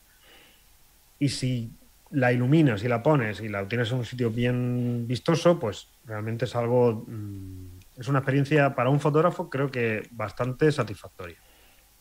Bueno, y creo que hemos profundizado un poco en las bases, que era la idea que teníamos con este primer módulo. La verdad que sabía que era muy, muy optimista el guion que teníamos. Nos faltaría... Hombre, este, este es el guion de un libro, así que si lo quieres hacer ya lo tienes casi prácticamente hecho. y la segunda parte sería hablar de, monitores, de cómo se perfilan, de, de estas cosas que hemos empezado. Y la tercera parte sería qué pasa con los colores que no puedo imprimir, qué hago con ellos. Y esa parte, si, si quieres, si te apetece, quedamos para otro lunes y, seguimos andando. Hay una pregunta clave en todo esto y es que creo que resume y ahí da pie a hablar también muchísimo de muchísimas cosas terroríficas todas y es mi monitor, mi copia no se ve como en el monitor. Que es una de las dos primeras preguntas que planteé al principio. Más o menos hemos dejado lista la de cómo van a ver los demás mis fotografías. La segunda es la que queda, de ¿por qué lo que he recibido no se parece a mi monitor? Y no es que esté muy oscura o tal, es que los colores están cambiando, metamerismos, luz normalizada, tal. E incluso yendo un paso más allá es, ¿realmente puedo visualizar una fotografía que he impreso justo al lado del monitor? Si la luz normalizada es de 50 y el monitor es de 65, como hemos más o menos dejado caer hoy, ¿qué va a pasar ahí si el punto blanco del monitor es uno y la copia es otro? Y además el, el papel tiene un ligerísimo tinte eh, de color, suponiendo que no tiene blanqueadores ópticos, pero esa pregunta es la clave para entender todo lo que está ocurriendo en el proceso de impresión, todo lo que es la reflexión de pigmentos, todo lo que es la, reflexión de la luz sobre el papel. Por aquí preguntan de Hugo Rodríguez. Sí, Hugo Rodríguez es un, crack. Eh, y creo que lo, habéis tenido por aquí, ¿no? Hace un tiempo. Mm, Hugo Rodríguez, preguntan por aquí, dice, ¿colabora, algún, ¿alguien ha podido eh, colaborar con Hugo Rodríguez? Creo que podría ser un gran invitado. es compañero mío y leche. Tenemos algunos trabajos Mm, en común en el pasado. Hemos sacado alguna cosa, he llevado gestión de color de, de una revista que imprimía yo en su momento, que era el director. Sí. Y, y la verdad que sabe mucho de, de la parte, sobre todo de números, que vamos, es- él es ingeniero de formación y esta parte ver, sí, le, gusta, le gusta muchísimo. Es, Los ingenieros somos así, ahí, ahí es algo que hay que quitarse esa manía, pero eh, yo recientemente eh, llevo, lo conozco desde hace un par de años, hemos tenido contacto y recientemente hemos intercambiado una serie de reuniones para, para hacer una cosa que, está, que tiene entre manos, que si le sale adelante va a ser muy, muy chula. Y es un, es un crack. Hugo Rodríguez, yo creo que es de la gente que más sabe de todas estas cosas, eh, probablemente de España y parte del extranjero, que se dice. Sí, es, y además que explica muy bien, es muy clarito. En su día habíamos hecho un curso de gestión de color aquí en Coruña, que lo habíamos invitado a él. Daniel, ¿Hay alguna Seguramente pregunta si más? nos estuviera viendo diría, hombre, eso no es del todo así. Seguramente cometido un montón de errores y estaré encantado de, de que me corrijan todo, todo lo que sea posible y así aprendemos todo. Mira, Daniel Lobos nos preguntaba si existe algún libro recomendable para la gestión del color para, para poder profundizar. Creo que, que igual la cosa va por ahí, ¿no? Alguno de Hugo Rodríguez probablemente eh, tiene algunos de calibrar el monitor, aunque parecen específicos para calibrar el monitor, pero habla mucho de muchas cosas. Y luego en inglés hay muchísimas cosas, bueno, no tantísimas, pero hay, hay más cosas que en castellano. Eh, y luego, a mí, la persona que creo que más sabe que yo ya me, me haya encontrado, aparte de los ingenieros en sí que desarrollan, ¿no? que desa- desarrollaron en su día todas estas cosas, es Pereira de apellido. Edu. No, Ajá, no, es un. Es un Es un gallego de aquí de abajo. por eso. Y ahora, eh, y ahora que dijiste no me sale el nombre, pero eh, tiene- espérate, ¿dónde tengo yo el libro? se dedica, José Manuel Pereira, José Miguel Pereira. se Se dedica, dedica a la a restauración. de arte, de, o sea, de, de conservación de patrimonio, ese tipo de cosas. Eso, eh, mm, o sea, es, es- es, eh, otro nivel, otra, otra, otro universo de, de profundidad. Es un pozo profundo de, de- de sabiduría. eh, que no conozco personalmente, pero sí eh, he estudiado bien eh, la parte de colorimetría de sus libros.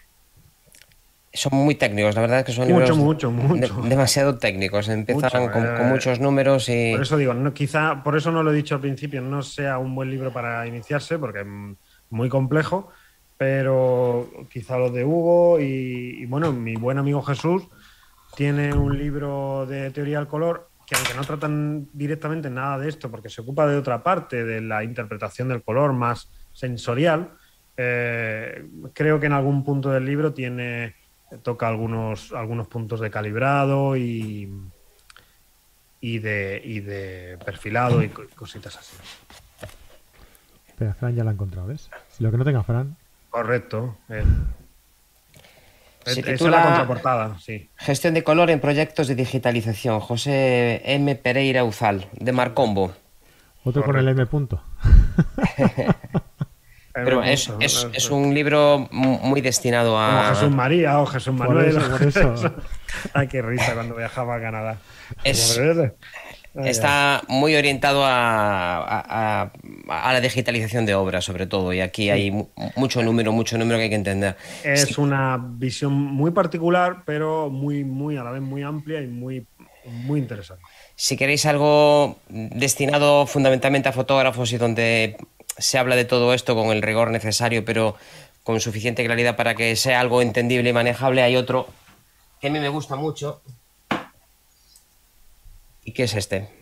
El arte del revelado, que además, además es mío.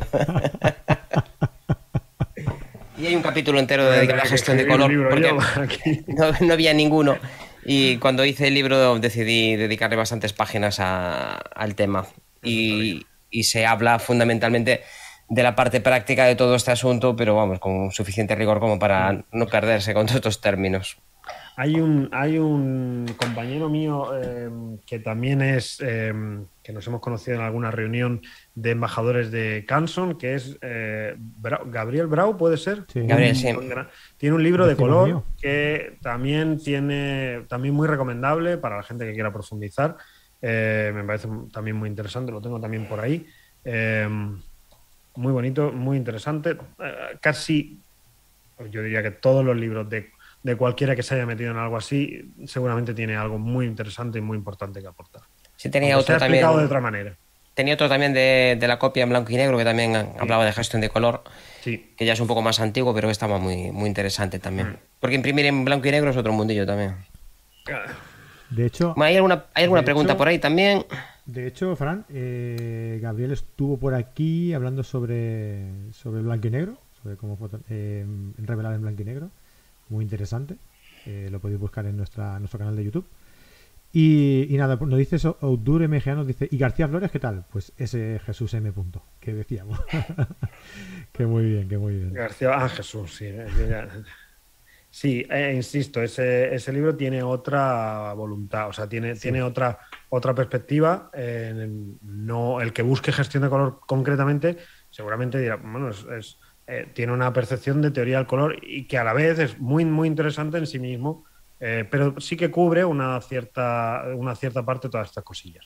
Sí, de, el de Jesús habla mucho de, del color como medio artístico de expresión, pero en la parte de gestión, que en el nivel que estamos hablando ahora, pues hay unas pocas páginas que hablan de este tema y no, no profundiza con... Bueno, el que ha aguantado hasta aquí creo que quiere algo más profundo.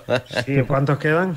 Habíamos empezado 60, creo. Hoy están los 60. O no sé si es que de esto 100 se me ha bloqueado. todo el rato, todo el rato. O sea, se están Está quedando bien. ahí. Eh, ¿Qué iba a decir? Hablando de Jesús, eh, M. García Flores, eh, y, hablando, y hablando del color, eh, en el Congreso, en Foto 2021, aparte de, de Juan Pablo, aparte de Fran, también va a estar Jesús. Y precisamente hablando, como, como Fran decía, de, del color como un recurso compositivo. Así que yo creo que, que será muy interesante uh, verlo eh, y ver no solo cómo gestionar el color eh, tal y como estamos comentando hoy, sino cómo tratarlo de una forma uh, como recurso compositivo para, para, para, dotar de un mensaje a la imagen. ¿no? Yo creo que, que es muy que va a ser muy interesante. Sí, así color que... es, es en sí mismo narración. Así que todo esto, sabiendo que la capacidad narrativa que tiene el color, yo siempre pongo el mismo ejemplo. Eh, una llama, mmm, si ponemos una llama roja en una, en, una, en una escena, puede significar algo hogareño, puede significar calidez, puede significar eh, sensación de bienestar. Sin embargo, si la tintamos de verde, puede dar una sensación de magia, de extrañeza, de sorpresa. Eh, me viene a la, mente pues el, la magia de una bruja de fuego verde, todo el mundo lo sabe. Eh, el color, simplemente la misma llama cambiada de color, tiene, provoca una, una narrativa completamente diferente. Entonces, sabiendo lo importante que es, vale la pena conocer qué es el color y sobre todo cómo se describe y cómo lo gestionamos. Y de eso es lo que hemos intentado hablar hoy. En el segundo capítulo hablaremos un poco más, el segundo o tercer capítulo, pero, si llegamos a él, hablaremos bastante más de, del monitor. Pero nos pregunta Auturo MGA, para imprimir, ¿qué valores se necesitan en el perfilado del monitor? Pero, Fran, espera, antes de, antes de contestar nada, tú, tú ya estás dando por sentado que va a haber un segundo, y, porque tú sí, eres que el que manda di, aquí, di, ¿no? ¿O di, dijo, antes, dijo antes que, que venía, así que... Ah, vale, sí, me, he dado por, me he dado por invitado. Dijo, digo. antes que, dijo antes que se animaba. Además, cuando estuvimos ahí hablando por WhatsApp para, para concretar esto, dijo que harían falta varios capítulos. Bueno, yo, yo lo dejo caer, yo soy así echado para adelante. No, es broma, es broma, sí, ya lo sé. Pero que yo digo que, que, hombre, yo creo que un pequeño incentivo para la gente que está aquí y que nos va a ver luego también el, el vídeo, aunque no sea en directo, podríamos poner, ¿no? Yo que sé, por ejemplo, el hecho de, ahora mismo hemos ido todo el rato, pues en torno a los 100, 100 y pico personas aquí en el directo y, y hay 57 me gustas. Oye, vamos a poner un tope, ¿no? Vamos a decir, oye, venga, si llegamos a tantos me gustas, habrá segunda parte, ¿qué os parece?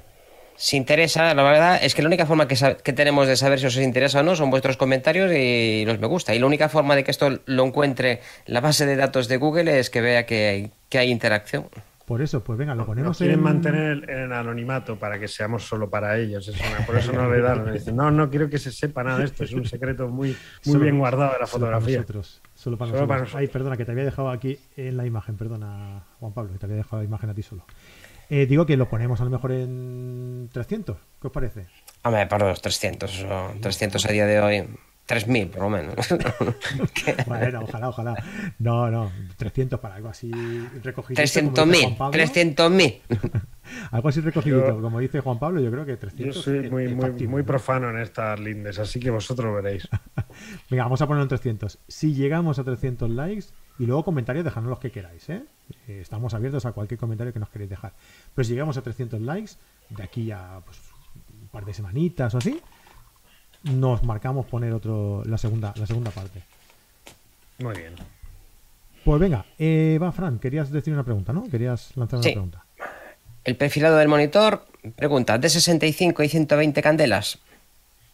Es el estándar. depende, depende. Es el estándar, es lo lógico. ¿Se puede perfilar eh, a D50 y 100, 80? Sí, se puede. ¿Es recomendable? Si uno sabe lo que hace, sí, es perfectamente recomendable. Aunque si uno sabe lo que hace, probablemente no tiene que preguntar. Eh, si uno necesita preguntar, lo mejor es D65 y 120. Creo que es un buen primer paso, muy buen primer paso para hacerlo. En posteriores entregas de este monográfico es posible que podamos explicar el por qué a veces sí que puede ser interesante eh, perfilar, no a D50, pero sí a un híbrido extraño de D58, que junto, que la gente de Microgamma y yo he comprobado, eh, comprobaron y, y, corroboro, que se puede conseguir esa fantástica sensación de lo que tengo al lado de mi monitor y lo que tengo impreso, casa.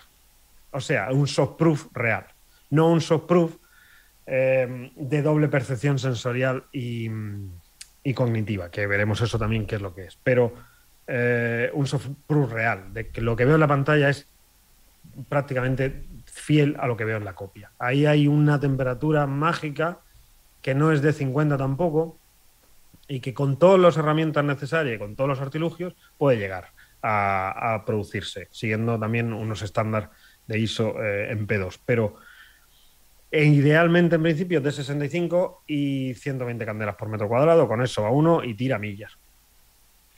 Sí, salvo que estés en ambientes muy controlados de iluminación, donde tengas una luz muy controlada, y entonces lo que dices tú, que ya sabes lo que estás haciendo y lo puedes poner en 80 o 90 o en 100. A eso habría que volver a la pregunta inicial que tú habías hecho y era, oye, no, se habla poco del espacio, del entorno de trabajo, no espacio de trabajo que ya nos liamos con el espacio, sino el entorno. Hombre, si uno edita muy, muy oscuro, posible que debe bajar un poquito de 120 a 100 o incluso a 90. Si uno edita solo durante el día y tiene no, es, no, le, no le es posible poner store o lo que sea y hay muchísima luz, a lo mejor puede editar a 140. Eh, hay una, un abanico más o menos eh, desde los 80 hasta los 140 podría ser. Yo edito en la oficina y en la oficina me caen unas luces del techo que vaya leche bueno, puedes subir un poquitín el brillo. Yo edito solo por la noche cuando mi familia se ha acostado y tengo solo una, una vela, porque estoy como el, escribano allí. Bueno, pues entonces quizá 120 sea demasiado. Y también una cosa interesante es la retina se resiente mucho en función de las pulgadas del monitor. No es lo mismo 120 candelas en 32 pulgadas que 120 candelas en 24 pulgadas. Eh, el impacto de abrir una ventana de navegador con Google en blanco en 32 pulgadas te pega una bofetada que no es igual en, 24 o en 25 pulgadas. Entonces hay que tener en cuenta una serie de cositas, pero bueno, en principio es un primer eh, acercamiento bastante válido. Muy bien, chicos, pues oye, yo creo que, que ya lo podíamos dejar por aquí. Ha sido súper interesante. Espero que a todos os haya eh, gustado y ya sabéis que si queréis que, sigamos indagando en el en esto, pues tenemos que llegar a 300 me gustas. Mira, oye, es lo que hay, lo hemos, lo hemos decidido así y, adelante con ello. Eh, Juan Pablo, Fran. Perfecto. ¿Alguna cosa más para acabar o qué? Nada más. Nos vemos dentro de 300 likes. Yo creo que el tema, la verdad que sé que es árido, sé que es un tema complicado, pero es que eh, la esencia de la fotografía, de conseguir que no que lo que es verdadero, lo que los colores reales que están ahí salgan en tu copia, que es un error que a veces cometemos. Yo a veces a mí me interesa que el verde del musgo sea el verde que imprimo, pero me interesa que el verde que yo quiero que tenga mi copia salga en la copia. Entonces si necesitas controlar el, color y tener una predicción y no andar tirando pruebas al tuntún y nunca conseguir el resultado, es necesario afrontar esto, igual que en su día fue necesario afrontar qué es el diafragma y, trabajar en manual en la cámara. Después ya harás lo que te da la gana, pero tienes que saber qué es el diafragma, qué es el tipo de exposición y cómo influye la sensibilidad. Y es un mm. trabajo que hay que hacer. Te guste o no te guste. Te gusta, genial, a mí me encanta. La gestión de color es una cosa que me gusta mucho, pero y sobre todo la parte más, más técnica. Pero en la parte práctica es que realmente, aunque hoy hemos estado sentando, yo creo que las bases mm, con mucho detalle, realmente en la parte práctica es que manejamos cuatro conceptos nada más. Y sobre todo los colores. Lo, más importante de la gestión de color es cómo creo los perfiles, cómo los consigo y qué hago con los colores que están fuera de la gama del dispositivo de salud, de esa salida. De, hay un, verde que no imprimo y es lo importante en realidad. Se reduce un poquito a eso. Luego el manejo de esos perfiles, he visto gente manejarlo de manera inadecuada, incrustarlos o no incrustarlos o convertirlos o cosas un poco extrañas. Tener, claro, cuatro cositas que hace cada propósito de, conversión o cada, o cada, eh, cada forma de convertir los colores que quedan fuera de gama y en realidad con eso es suficiente. Eso eh, corre uno el riesgo de que al final repite como un papagayo y luego cuando cambio lo que sea me vuelvo loco. Eh, profundizar un poquitín más en el porqué de las cosas siempre es buena idea. Eh, y por eso estas charlas son absolutamente necesarias y fantásticas. Perfecto, pues nada, si queréis eh, profundizar más sobre este tema, pues mm, ya sabéis, eh, nos vemos, nos vemos muy pronto. Y si queréis verlos, pues como ya he comentado en alguna ocasión dentro de este directo, estamos celebrando el próximo, del 25 al 28 de octubre, el, el Foto 21, es el segundo congreso de carrete digital, que en el que tenemos muchísimas ganas de que, de que llegue, la verdad, porque eh, es, de una calidad dentro de lo que son los ponentes y lo que son los, los, temas que de verdad que es impresionante. Así que os invito a todos a que participéis, os voy a dejar el enlace en las notas del programa y aquí en el, en el chat también en el directo para que vayáis y os podáis apuntar que es gratis, ¿vale? Ah, tenéis la opción de comprar el pase premium también, pero si simplemente queréis ver eh, los, los, estrenos, eh, queréis estar ahí desde el 25 al 28 de, de octubre, todo el día allí enchufado al, al monitor viendo todos los estrenos de todas las conferencias, pues he invitado que estáis. Pues lo dicho, muchísimas gracias. Eh, nos vemos la semana que viene. Tenemos a Paco Farero hablando sobre lugares interesantes que ir a, fotografiar. Así que os invito a todos a que, a que nos acompañéis el, lunes de la semana que viene. Y nada, pues que muchísimas gracias por estar aquí. Eh, muchísimas gracias a todos los que habéis estado en el chat. Y muchísimas gracias a todos los que habéis eh, estado viendo este vídeo, aunque sea en, en diferido. Nos vemos el lunes que viene. Chao, chao.